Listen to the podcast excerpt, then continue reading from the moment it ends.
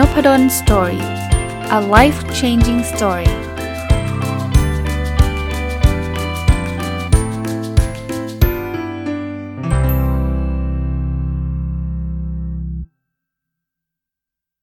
สวัสดีครับ ยินดีต้อนรับเข้าสู่ นพดล Story Podcast นะครับ แล้วก็วันศุกร์นะครับ ยินดีต้อนรับเข้าสู่รายการ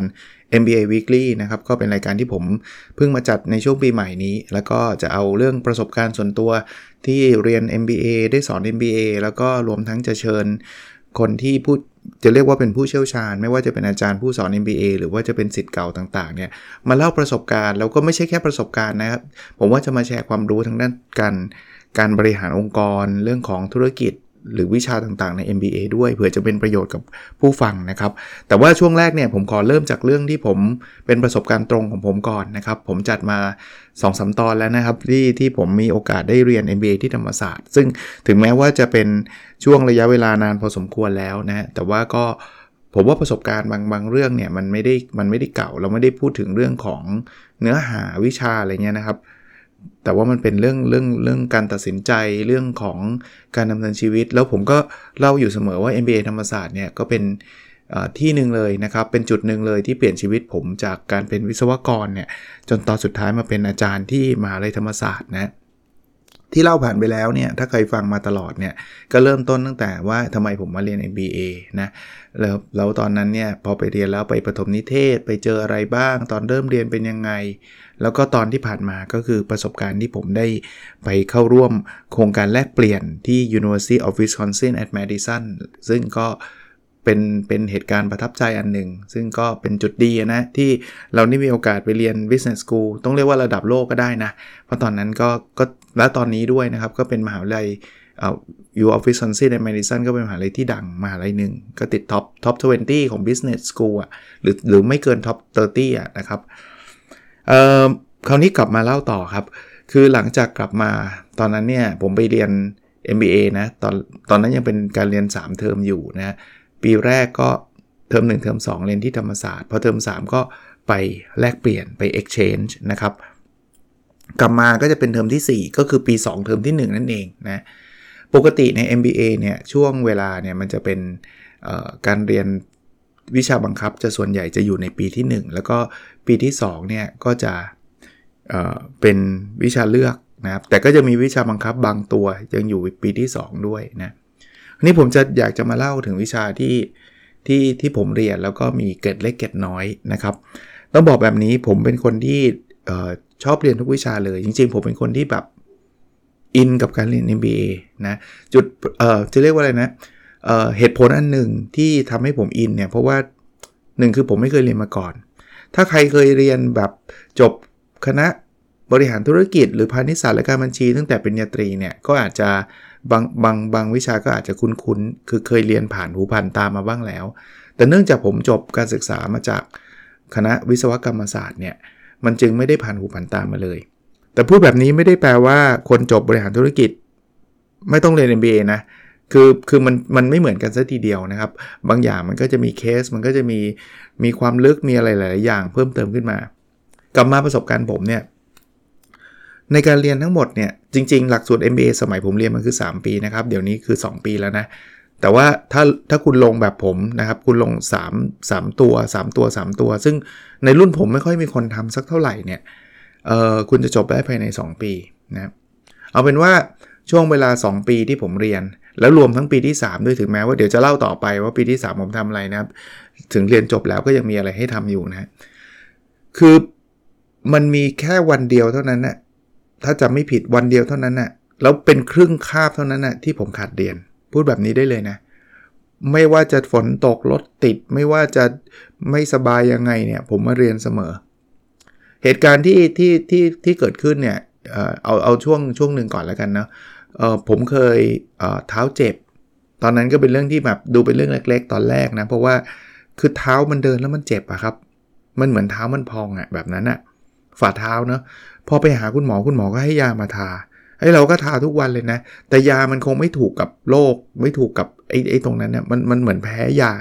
แต่ด้วยความไม่ได้สนใจนะไอ้เท้าที่พองมันใหญ่ขึ้นเรื่อยๆ มันเหมือนน้ำมันลงไปที่ที่มันพองอะ่ะแล้วมันบวมเป่งเลยครับ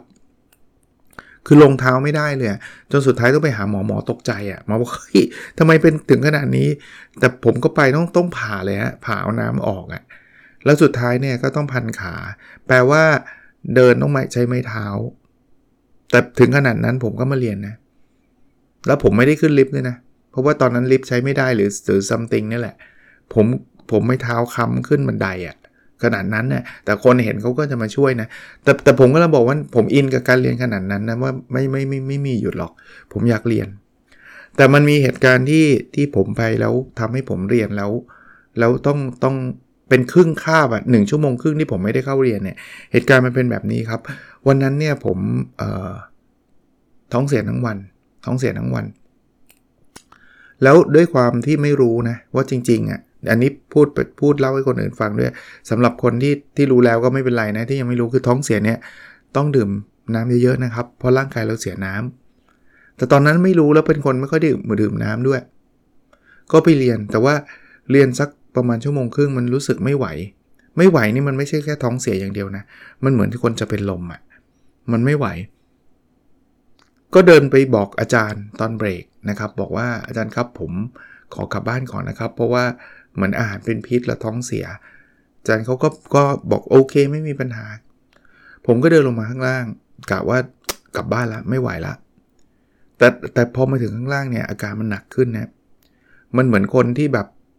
กำลังจะเป็นลมอะ่ะเหมือนใจมันวิวแล้วมันจะเป็นลมจริงๆอะ่ะตอนนั้นก็เริ่มใจเสียนิดนึงว่า เอ๊ะ แล้วเราจะทำยังไงดี ก็เลยเดินไปซื้อน้ำเป็นแบบตอนนั้นมันมีร้านขายน้ำอยู่นะ เป็นน้ำแบบสไปร์แก้วหนึ่งอะ่ะเผื่อว่ามันจะดีขึ้นตอนนั้นก็ไม่มีความรู้ กินขึ้นไปก็ยังไม่ได้รู้สึกคือรู้สึกนิดนึง คือมันมันยังได้น้ำเข้าไปนิดนึงก็ยังดีไงแต่มันก็ยังยังแย่อยู่อะ่ะ คือเหงื่อแตกทั้งตัวเลย ตอนนั้นเนี่ยมีความคิดว่าสงสัยต้องเดินไปบอกใครสักคนแถวนั้น แล้วว่าช่วยเรียกรถพยาบาลให้หน่อยเพราะมันเหมือนจะหมดสติละแต่แต่ยังมีแบบยังยังมีความยังพอมีแรงอยู่ก็เลยรีบไปซื้อน้ำไปขวดหนึ่งอันนี้ desperate desperate คือไม่รู้จะทำยังไงละ ไปซื้อน้ำน้ำเปล่าหนึ่งขวด แล้วก็ดูดูดูดูดูดูดูน้ำเข้าไปเลย จนหมด เออมันดีขึ้นไออาการจะเป็นลมก็หายไป ก็มาได้รู้เป็นความรู้ทีหลังนะครับ ว่ามันเหมือนร่างกายมันขาดน้ำแล้วมันจะช็อกอะอารมณ์คล้ายๆแบบนั้นนะโชคดีนะฮะโชคดีที่ตอนนั้นทำก็ไม่ได้รู้หรอกว่าเราเป็นอะไร แต่ตอนนี้เวลาใครท้องเสียอะไรผมจะเตือนเสมอว่ากินน้ำนะอย่าลืมนะ เพราะว่าผมเคยเป็นแบบนี้ อันนั้นเป็นจังหวะแรกอันเดียวเอง ก็กลับมานะที่เล่าให้ฟังไม่ใช่อะไรผมผมคิดว่าอย่างนี้ฮะอันนี้ในในพูดในฐานะที่เป็นอาจารย์สอนด้วย คือถามว่าเรียน MBA หนักไหมเนี่ยมันขึ้นอยู่กับเราเลยคือถ้าเกิดเราเต็มที่กับมันเนี่ยจะเรียกว่าหนักก็ได้แต่เป็นหนักเป็นการหนักที่เรามีความสุข มันเป็นการหนักที่เราจะได้ความรู้ประสบการณ์ไปเต็มๆผมผมบอกได้อย่างเต็มปากเลยนะครับว่าที่ผมมาเป็นอาจารย์ที่นี่แล้วก็ทำอะไรหลายอย่างที่ที่ส่วนตัวผมคิดว่าทำได้ดีพอสมควรเนี่ยส่วนหนึ่งคือผมมีโอกาสได้เปลี่ยนอาชีพแล้วกัน เปลี่ยนทิศทางจาก MBA ธรรมศาสตร์นี่แหละ แต่ตอนนั้นเนี่ยคือผมจัดเต็มอะ่ะคืออย่างที่ผมบอกอะ่ะคือผมแทบไม่ขาดเลยอะ่ะไม่ไม่มีเลยแบบขี้เกียจไปเรียนนะแต่คราวนี้เนี่ยบางคนเนี่ยเอ่ออาจจะไม่ได้แบบอยากเรียนมากนักเนี่ยก็เรียนจบได้นะ ไม่ได้แปลว่า ไม่อยากเรียนมากนักเดี๋ยวจะกลายเป็นว่าไม่ต้องมาเรียนก็เรียนจบไม่ใช่นะครับ ก็ต้องมาเรียนบ้างแต่ว่า เรียนทำทำไปให้มันจบจบก็ได้แหละ แต่มันน่าเสียดายโอกาสเออผมพูดแบบนี้แล้วกัน ถ้าจะมาเรียนก็ก็ควรเต็มที่กับมันเท่าที่เราจะเต็มที่ได้นะผมรู้ครับว่าบางคนเนี่ยอาจจะมี งานยุ่ง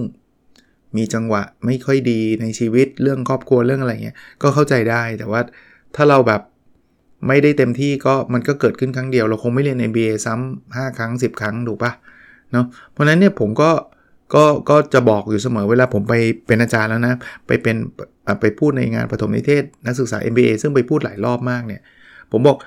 เออมันเหมือนกับฝนตกอยู่อะ เรามีกระมังมาลองฝนเนี่ยแล้วเราน้ำไปใช้น้ำก็เหมือนความรู้อะถ้าเรากระมังเราใบใหญ่ เราก็ได้น้ำไปเยอะ ถ้ากระมังเราใบเล็ก เราก็ได้น้ำไปน้อยประประเด็นคือว่ากระมังมันก็เปรียบเหมือนกับความพร้อมของเราที่เราจะไปตักตวงสิ่งที่อาจารย์ แล้วก็เกสต์สปิเกอร์ต่างๆ ผู้เชี่ยวชาญที่อาจารย์เขาเชิญมาสอนเนี่ยเเราจะตักตวงได้มากหรือน้อยเท่านั้นเอง ก็บางคนก็มาเล็ก ๆ ก็แบบเอาให้มันจบๆไปก็ก็ได้ คุณก็ได้กลับไปน้อยหน่อย บางคนก็มาเต็มเต็มเต็มที่อย่างผมก็มาเต็มที่ก็ได้กลับไปมากหน่อย ก็แค่นั้นเองนะคราวนี้อีกเรื่องหนึ่งที่วันนี้อยากจะมาแชร์คือ เรียนแล้วอาจารย์เรียนได้ดีไหมต้องบอกว่าผมเป็นคนชอบเรียนอยู่แล้วนะโดยธรรมชาติถ้าใครฟังนพดลสตอรี่เนี่ยจะไม่อยากจะพูดแบบว่าว่าตัวเองเก่งอะไรหรอก แต่ว่าเอาเป็นว่าเกรดดีก็แล้วกันเอ่อตั้งแต่เรียนประถมมัธยม จนถึงมหาวิทยาลัยก็ถือว่าดีพอสมควรทีเดียวนะครับเอ่อ MBA ธรรมศาสตร์ก็เป็นที่หนึ่งที่ผมชอบด้วยนะ ก็เลยเกรดได้ 3.94 มั้งถ้าผมจำไม่ผิด ผมเรียนทุกวิชาได้ A หมดยกเว้น 3 วิชา ซึ่งเดี๋ยวจะเล่าให้ฟังว่า 3 วิชานี้ทำไมถึงไม่ได้นะแต่ที่ไม่ได้ A คือได้ A ลบนะครับ A ลบวิชาแรกที่ผมไม่ได้ A จากการเรียน MBA ธรรมศาสตร์คือวิชา Marketing วิชาการตลาดได้ A ลบตอนนั้นเนี่ยจำได้ครับว่า Marketing เป็นงานกลุ่ม เขาก็อาจารย์เขาก็ให้จัดกลุ่มกันนะครับ ผมก็อยู่กับกลุ่มเพื่อนวิศวะด้วยกันนี่แหละนะไม่ได้รู้จักกันสมัยเรียนมากนัก คือบางคนเนี่ยก็รู้จักกันแบบเจอหน้า แต่มาสนิทกันที่นี่ บางคนก็เป็นรุ่นพี่เป็นรุ่นน้องอะไรกันเงี้ยนะก็จัดจัดจัดกลุ่มกันนะครับ จัดกลุ่มกัน แล้วตอนนั้นเนี่ยเพื่อนๆ ผมก็รู้แล้วว่าผมเป็นคนเดียวของรุ่น หรือว่าไม่กี่คนของรุ่นนะที่ยังได้ A มาตลอดทุกวิชา จนจนกระทั่งถึงเทอมเนี้ย เพื่อนๆผมก็แซวอันนี้ผมค่อนข้างมั่นใจว่าเขาไม่ได้ตั้งใจจริงนะเขาแซวบอกว่าวิชานี้แหละเขาจะให้เขาจะทำให้ผมไม่ได้ A ให้ได้ เออ ก็ขำๆกันนะเขาบอกว่า เดี๋ยวจะต้องเป็นวิชาแรกเลย เพราะฉะนั้นเนี่ยพวกเราจะไม่ทำงานกันเลยนะ ให้ให้ผมทำคนเดียว ซึ่งจริงๆไม่ใช่นะครับ จริง ๆเขาทำนะแต่เขาเขาแซวเล่นว่าเขาจะแกล้งอะ่ะหรืออยากได้ A ก็ทำสิอะไรเงี้ยประมาณนั้นนะก็ขำๆกันแต่เขาก็ช่วยกันเต็มที่นะ แต่ marketing เนี่ยเป็นอะไรที่มันแบบมันมีทั้งศาสตร์และศิลป์นะคือไอ้ตัวศาสตร์เนี่ยก็คือแบบให้เรียนให้ให้รู้ว่าเรื่องการ marketing มันมีอะไรพวกนั้นเนี่ยผมไม่ค่อยเป็นห่วง เพราะว่าผมชอบเรียนอยู่แล้ว แต่ว่าไอ้ตัวที่ยากเนี่ยคือตอนที่ผม ต้องไปคิดพวกวิธีการทำ marketing อะมันเหมือนมันต้องใช้หัวศิลปะ แล้วบังเอิญไอ้กลุ่มผมเนี่ย ก็วิศวะล้วนๆอีก คือคนวิศวะมันก็จะคิดคล้าย ๆ กันน่ะ จำได้ครับว่าไปส่งงานอาจารย์นะ อาจารย์สอน marketing เนี่ย ซึ่งตอนนี้ก็เป็นรุ่นพี่อาจารย์ผมที่ที่คณะนี่แหละนะตอนนั้นเป็นอาจารย์ผมเลยเนี่ย ก็บอกอ่านแล้วรู้เลยว่าเด็กวิศวะเขียน ผมบอกแล้วมันมันมันเป็นไงล่ะครับอะไรเงี้ยไม่มันไม่รู้แต่มันไม่มีความเป็น marketing อะมันรู้มันมันเป็นมันเป็นเหมือน process อะหนึ่งสองสามสี่ห้ามันแข็งแข็งทื่อๆอะแต่มันไม่ได้ผิดอะไรนะ แต่มันไม่มีเสน่ห์อะเออ ซึ่งยากเนาะนึกไม่ออกอันนี้ก็เลยได้ได้ข้อคิดอันนึงแล้วผมก็บอกนะ แต่ว่าก็ไม่ได้ถึงกับบังคับนะ บางทีเวลาจัดกลุ่มอะ่ะคุณอยู่ใน discipline แบบมุมมองหนึ่งอะ่ะ เช่น marketing อะคุณไปจับกลุ่มกับเด็กนิเทศมั่ง เด็กบัญชีมั่ง เด็กอักษรมั่ง คุณไปจัดกลุ่มกับกับกลุ่มที่มันแบบคิดต่างๆ ต่างจากคุณคุณอาจจะได้ผลงานที่มันดูนุ่มนวลกว่านี้ หรือหรือครบกว่านี้ คืออาจจะมีความเป็นโลจิกอยู่ส่วนหนึ่งมีความเป็นอาร์ตอยู่ส่วนหนึ่งอย่างเงี้ย ผมเลยบอกเด็ก MBA รุ่นเนี้ยนะ ที่ผมสอนเกือบทุกรุ่นเนี่ยว่าบัญชีก็อย่าอยู่กับบัญชีด้วยกันเลย คุณเจอกันมามาเยอะแล้ว คุณไปอยู่กับหมอมั่ง คุณไปอยู่กับเด็กวิศวะมั่งอะไรเงี้ยให้ให้กระจายกันจะดีกว่า แต่ผมก็ไม่ถึงกับบังคับหรอกนะ ก็แล้วแต่เคมีของแต่ละคนความชอบ แต่ตอนนั้นเนี่ยได้คิดเลยว่าเออไม่ใช่ คราวนี้พอตอน present อะอาจารย์เขา comment แบบเนี้ยว่ามันแบบมันขาดเสน่ห์มันแบบมันเหมือนกับ มันเป็น process มันมันเป็น logic A บวก B เท่ากับ C อะไรเงี้ย1บวก1เท่ากับ2นะแต่ว่า marketing มันจะมีกิมมิคบางอย่างที่ทำให้คนอยากซื้ออะไรเงี้ยเราก็แบบนึกไม่ออกนะ เราก็ทำตาม textbook อะเออเขาบอก 1 2 3 4 ฉันก็มีครบ ฉันมีทุกอย่างครบเนี่ยpresent เสร็จเนี่ยเพื่อนมาตบบ่าเลย เสร็จแน่ วิชานี้แกเสร็จแน่ แกไม่ได้ A แน่นอน โดนอาจารย์ comment ขนาดเนี้ยโดนแน่เรียบร้อย ปรากฏว่าไม่ได้ A จริง แต่ในกลุ่มผมอะผมเป็นคนเดียวที่ A ลบ คนอื่น B บวกหมด ซึ่งซึ่งเพื่อนผมก็จะบอกอะไรวะ เหมือนกับว่าก็กลุ่มเดียวกันแต่ว่าเขามีสอบเดี่ยวนะ คือมันไม่ใช่มีแค่งานกลุ่มอย่างเดียวนะ สอบคงเป็นอะไรที่แบบไม่ใช่ปัญหาของผมอะผมก็ทำข้อสอบได้ดีแหละ พูดง่ายๆ เพราะคะแนนกลุ่มมันเท่ากันอยู่แล้ว ก็เลยทำให้ผมได้ A ลบคนเดียว แล้วก็เพื่อนได้ B บวกผมก็นี่ไงแกล้งดีนัก ใช่ป่ะก็ต้องโดน B บวกกันไปบ้างอะไรเงี้ย แต่ก็เป็นวิชาแรกที่ได้ A ลบอะมันถึงวิชาที่ 2 นะ วิชานี้เป็นวิชาที่เขาขึ้นชื่อกันว่า โหดมากนะครับเอ่อเป็นวิชาที่เกี่ยวข้องกับ option กับ derivative ออปชันกับ derivative ก็เป็นวิชาทางเป็นวิชาเลือกทางไฟแนนซ์นะครับ ที่มาที่ไปก่อน คือจริงๆเนี่ยมีคนเตือนหลายคนแล้วว่าลงวิชานี้อาจารย์เขาตัดเกรดถึง C เลยนะ ก็ต้องเล่าให้ฟังนะครับ การเรียน MBA หรือเรียนระดับปริญญาโทเนี่ย คุณจะจบการศึกษาได้เนี่ย คุณต้องได้เกรดเฉลี่ยขั้นต่ำ 3.00 นะครับ เพราะฉะนั้นเนี่ย แค่ได้ B ลบนี่ก็เหนื่อยแล้วนะ เพราะว่า B เนี่ยคือ 3 ถ้า B ลบมันก็ 2.67 ถ้าได้ B ลบอีกตัวต้องมาถัวด้วย B บวกนึกออกไหมครับ แต่ถ้าเกิดคุณได้ C เนี่ย คุณอาจจะต้องถัวด้วย A เลยอะหรือ A ลบเลยอะคือ คือมัน มัน มันโหดมากอะคือ C มันแบบเกรด2กว่านะครับ ดังนั้นเนี่ยเขาก็เลยบอกว่า อย่าลงนะวิชานี้มันโหดนะอะไรเงี้ยเพื่อนผมคนแรกก็ไม่เชื่อก็ไปลงก็ C ก็มีให้เห็น แต่อาจารย์ไม่ได้แจก C ทุกคนนะ แต่ผมเนี่ยไม่ได้ไม่ได้ท้าทายนะ ไม่ใช่ว่าใครบอกว่ามันยากเดี๋ยวจะโชว์ให้ดูว่าจะได้ตัวเองเก่ง แต่ที่ลงเนี่ยมีเหตุผลเพราะว่าเป็นคนที่สนใจเรื่องการลงทุนมาตั้งแต่ตอนก่อนเข้าเรียน MBA ละ จริง ๆ เริ่มลงทุนตั้งแต่ตอนจบปริญญาตรี แต่ช่วงนั้นเนี่ยต้องเรียกว่าลงทุนแบบ คุณพ่อเปิดพอร์ตให้แล้วก็ไม่ได้เป็นคนที่สนใจแบบศึกษาอะไรมาก ก็ซื้อหุ้นทิ้งไว้เฉยๆก็อย่าเรียกว่าลงทุนเลย ยังไม่รู้เรื่องอะไรมาก แต่หลังจากจบปริญญาโทกลับมาเนี่ยเริ่มลงทุนด้วยตัวเอง เริ่มโทรไปสั่งซื้อกับโบรกเกอร์กับจะเรียกว่าอะไรครับ marketing อะครับ คนที่แต่ก่อนมันไม่มี internet trading นะ จะซื้อหุ้นทีก็ต้องโทรไปสั่งซื้อกับ marketing ที แล้วก็จะขายก็ต้องโทรไปสั่งขาย ก็มาสุดแมงเม่าเลย คือโทรไปถาม marketing ว่าตัวไหนดี เขาก็แนะนำตัวที่มันเป็น warrant นะก็ซื้อโดยที่ไม่รู้ว่า warrant คืออะไร ซื้อเลย แล้วสมัยนั้นเวลาจะเช็คราคาเนี่ย ปกติผมถ้าถ้าอยากรู้จริงๆ ก็โทรไปหา marketing แต่ไม่ได้โทรหรอกตอนนั้นก็คือ พออีกวันหนึ่งก็มาดูหนังสือพิมพ์นะ จจำได้นะกรุงเทพธุรกิจเนี่ยมันก็จะมีหน้าที่บอกราคาหุ้นแล้วก็มาเช็คว่าอ้าวหุ้นขึ้นหุ้นลงอะไรเงี้ยก็เช็คไปเรื่อยๆฮะจนมาถึงจุดหนึ่งอยู่ดีๆไอ้วอร์เรนตัวนั้นมันหายไป ซึ่งมารู้ทีหลังว่าวอร์เรนเนี่ยมันมีวัน expire คือวันหมดอายุ ซึ่งผมก็ตกใจว่าถ้ามันไม่มีผมก็โทรไปหา Marketing ผม เขาก็บอกว่า อ๋อ มัน expire ไปแล้ว ซึ่งตามตามปกติเนี่ย ถ้าผมเป็นคนเทรดแบบเยอะๆเนี่ย ผมคิดว่า marketing เขาก็คงโทรมาเตือนโทรมาตามอะไรเงี้ย แต่เนื่องจากมันเอาเป็นว่าจริง ๆ ถึงแม้เขาโทรมาเตือนว่าจะหมดอายุก็ทำอะไรไม่ได้หรอกครับ เพราะว่ามันราคามันห่างจากราคา exercise price เอาเป็นว่าเราไม่ต้องพูดรายละเอียดก็แล้วกัน คือคือคือมันก็คงต้องปล่อยหมดอายุไปอะ่ะเพราะมันไม่คุ้มที่จะมาเปลี่ยนเป็นหุ้นเน่ยเนาะมันเป็น warrant ที่มีสิทธิ์ในการซื้อหุ้นในราคาหนึ่งอะ่ะแต่ราคานั้นมันสูงกว่าราคาตลาดตั้งเยอะอะ่ะก็ก็ไม่คุ้มอยู่แล้ว แต่เป็นครั้งแรกที่ผมขาดทุนหมดหมดตัวเลยไงหมดตัวเป็นแปลว่างี้ขาดทุน 100%เพราะว่าวอลเลนถ้ามัน expire มันก็คือศูนย์นะคือซื้อมาราคาเท่าไหร่ก็แล้วแต่เนี่ยสุดท้ายมันลงเอยด้วยศูนย์นะก็ก็ประสบการณ์ลงทุนแบบตัวเองครั้งแรกเนี่ยก็ร้อยเปอร์เซ็นต์แต่เงินมันไม่เยอะมากเพราะว่าตอนนั้นใช้เงินเก็บ ซึ่งมันมีไม่เยอะหรอก พอได้เรียน MBA เนี่ยก็เลยมีแรงฮึดว่า เฮ้ย เดี๋ยวฉันจะต้องไปศึกษาเรื่องนี้ จะได้ไปเล่นหุ้นให้เก่งขึ้น ตอนที่แล้วยังจำได้ไหมครับ ผมเลือกวิชาเลือกอันแรกคือ investment ก็เป็นวิชาเลือกทาง finance ทั้งนั้นเลยนะ investment เนี่ยก็เรียนเพื่อเพื่อเล่นหุ้นเนี่ยแหละ คราวนี้เจอวิชา option นี่ใช่เลยเพราะว่า warrant มันเป็น option อย่างหนึ่ง เฮ้ย ต้องเรียน มีคนบอก C นะ ไม่เป็นไรหรอก สังเกตผมนิดนึงนะ คือผมไม่ได้ว่ายกยอตัวเองว่าเก่งเกินอะไรอะแต่ว่าผมเรียนว่าะผมอยากรู้จริงๆนะเรื่องเกรดไม่ใช่ประเด็น ถ้าถ้าจะเอาเกรดจริงๆ ผมไม่เรียนวิชานี้หรอกเพราะว่าวิชานี้มีแต่คนบอกว่ามันยาก แล้วได้ 4 อุ้ยเรียนแล้วตื่นตาตื่นใจมากครับ มันมีการคำนวณหา pricing ด้วยนะ หาราคาที่เหมาะสมของวอลเลนอะไรเงี้ยกะว่าคราวนี้แหละ เอาคืนแน่ในตลาด ซึ่งทุกคนคงเดาได้แหละ คือ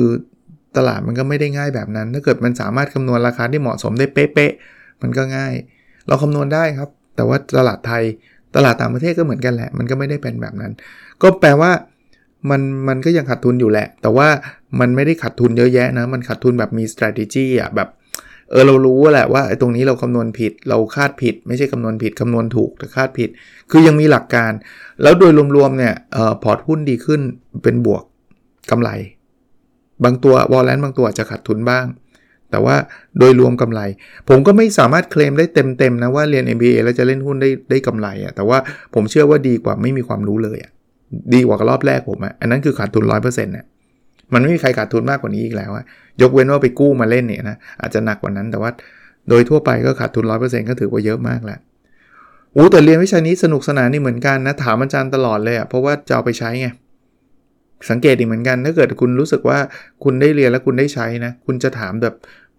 ผมไม่เคยถามว่าอาจารย์จะออกข้อสอบอะไรเลยนะครับ ผมถามว่าทำไมคำนวณแบบนี้ แล้วถ้าเกิดอันนี้มันเป็นแบบนี้ทำยังไงคือมันมันมันชีวิตจริงที่ผมใช้อะ ซึ่งผมก็ไปใช้จริงนะ แล้วส่วนใหญ่ก็ถือว่าโอเคนะ แต่ว่าอาจจะยังมีขาดทุนอยู่บ้าง ก็ไม่ได้เคมว่า เฮ้ยเรียนแล้วรวยหุ้นทันทีไม่ได้เป็นแบบนั้นนะครับ แต่ว่าผลผลตอบแทนดีขึ้นกว่าไม่เรียนเอางี้แล้วกัน อะ มาดูต่อ คราวนี้พอเรียนเรียนไปเนี่ย สอบมิดเทอม สอบมิดเทอม50%ผมจำได้เลย ซึ่งคะแนนผมได้เต็ม 50 เลย ก็แอบยืดนิดนึง แอบยืดนิดนึงว่า เฮ้ย ไหนบอกว่า C กันไง นี่ไง นี่ไง เต็มด้วยเต็มอะไรเงี้ย แต่ว่าก็ไม่ใช่ผมคนเดียวเต็มนะ ก็มีเพื่อนผมที่เรียนด้วยกันเด็กวิศวะเหมือนกันก็ได้เต็มนะ ก็ก็ถือว่าเก่งมากอะหมายถึงว่าเพื่อนผมด้วยนะ ไม่ใช่ไม่ใช่อยู่ดีอาจารย์ชมตัวเองเฉย แต่ภูมิใจนะ ว่า เอ้ยมันไม่ยากนี่ว่าเราทำได้ก็ส่วนหนึ่งก็คือ คือจะเรียกว่าอะไรอะเราสนใจด้วยสอบ final นี่ค่อนข้างมั่นใจเลยว่า ถ้าไม่เต็มก็เกือบเต็มเอางี้แล้วกัน นึกไม่นึกไม่ออกเลยทำข้อไหนผิด แต่คะแนนตัดเกรดออกมาผม A ลบอะแอบผิดหวังนิดนึง แอบผิดหวังนิดนึงว่าถ้าไม่ A ลบยังยังค้างคาใจนิดนึงว่ามันต้อง A ป่าวะคือคือพอยคือผมคิดว่ามันน่าจะได้เต็มร้อยเลยแหละ แต่ว่าเอาแหละผมอาจจะผิดพลาด แต่เพื่อนผมที่เก่งอีกคนนึงเนี่ยเขาก็ได้ได้ได้ได้เอนะเขาเก่งมากนะ ตอนนั้นนะเอหลักหน่วยเลยอะหรืออาจจะมีคน 2 คนเลยอะคือแบบน้อยมากอะแต่ผมก็แอบคิด แต่ผมไม่เคยไปขออาจารย์เลยนะ ว่าอาจารย์อาจารย์ทำไมคะแนนผมไม่ได้เอไม่มีไม่ใช่ประเด็นประเด็นคือผมเอาความรู้ไปแล้วจบเอลบก็เอลบไม่เป็นไรนะครับ ก็เป็นอีกวิชาหนึ่ง ส่วนวิชาอีกวิชาเดียวครับที่ที่ผมไม่ได้ A ผมได้ A ลบนะ ถ้าไม่ได้ A นี่คือได้ A ลบ3วิชาเนี่ยเอ่อวิชานี้เป็นวิชาเขาเรียกว่าสมัยผมเรียนเขาเรียกว่า Fin2 Fin2 Financial and Policy something เนี่ย มันเป็นตัวตัวต่อจาก Financial Management เป็นเคสซะเยอะ ก็เรียนด้วยความเมามันครับ วิชานี้ลงทะเบียนเสร็จปุ๊บจำได้ว่าไม่มีสอบทำเคสอย่างเดียว ไม่มีสอบไม่มี final แต่ทำเคสเยอะมาก อาจารย์ก็สอนมีอยู่สองท่านนะสอนแบบดีนะครับ อาจารย์มาถึงปุ๊บให้เคสเลยเฮ้ยถ้าเกิดคุณจะเอาสมัยผมเลยนะ บริษัท Netscape เข้าตลาด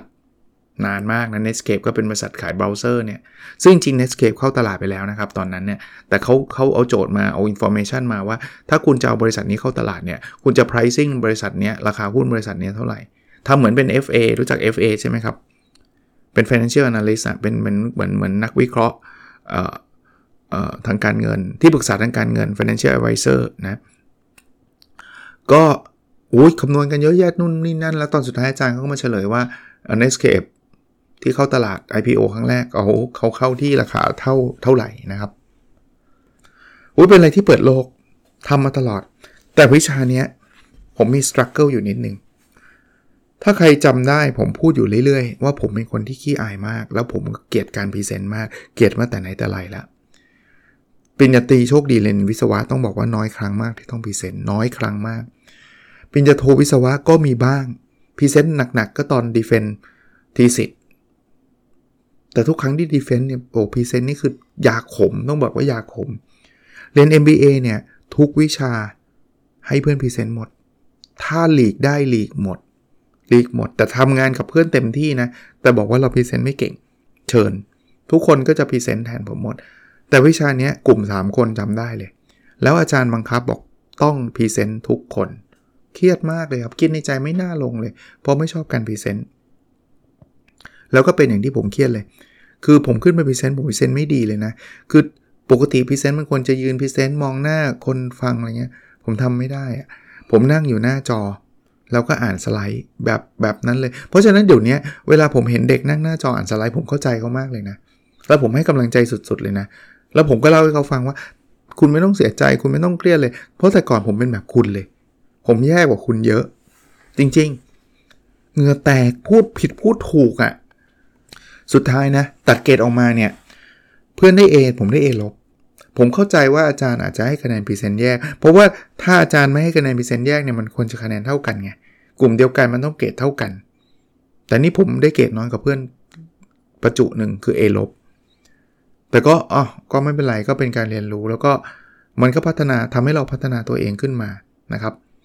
ก็วันนี้เล่าประสบการณ์ให้ฟังนะครับ ผมว่าเรื่องราวที่เล่าเนี่ยมันไม่ได้ล้าสมัยหรอก ปัจจุบันก็ยังมีอยู่ บอกอาจารย์รู้ได้ไง ก็ผมสอน MBA อยู่ผมก็เห็นอยู่ แต่เดี๋ยวนี้นะเด็กพรีเซนต์ดีกว่าสมัยรุ่นผมเยอะ ถ้าเทียบกับตัวผมนี่คือผมแบบโหขี้ฝุ่นเขาเลยอะ่ะเดี๋ยวนี้เด็กกล้าแล้วพูดจาฉะฉาน ผมชื่นชมนะ ชื่นชมเนาะเพราะฉะนั้นเนี่ยก็ลองดูครับ อันนี้สุดท้ายหยอดด้วยการประชาสัมพันธ์นะ เพราะรายการนี้ก็แน่นอนครับ ก็พูดตรงไปตรงมาว่าจัดขึ้นมาก็ส่วนหนึ่งก็คืออยากให้คนรู้จัก MBA ธรรมศาสตร์มากขึ้นทำไมก็อีกโมกอีกใบหนึ่งคือ ผมคือผู้ในการโครงการ MBA ธรรมศาสตร์คนปัจจุบัน ตอนนี้ถ้าใครสนใจอยากที่จะสมัครเรียน MBA นะครับ มีกำหนดการใหม่ออกมานะครับสมัครได้เลยตอนนี้นะครับ เข้าไปในเพจ MBA ธรรมศาสตร์เขามีรายละเอียด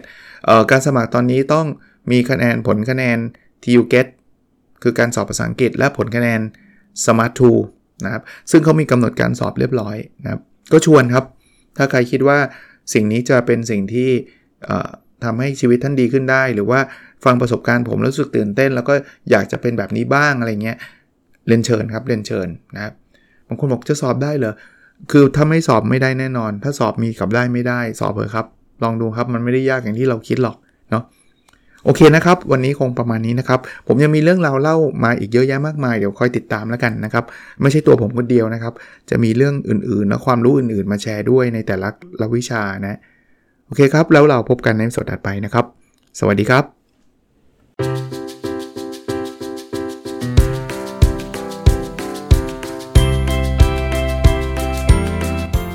n o p a d o n Story a life changing story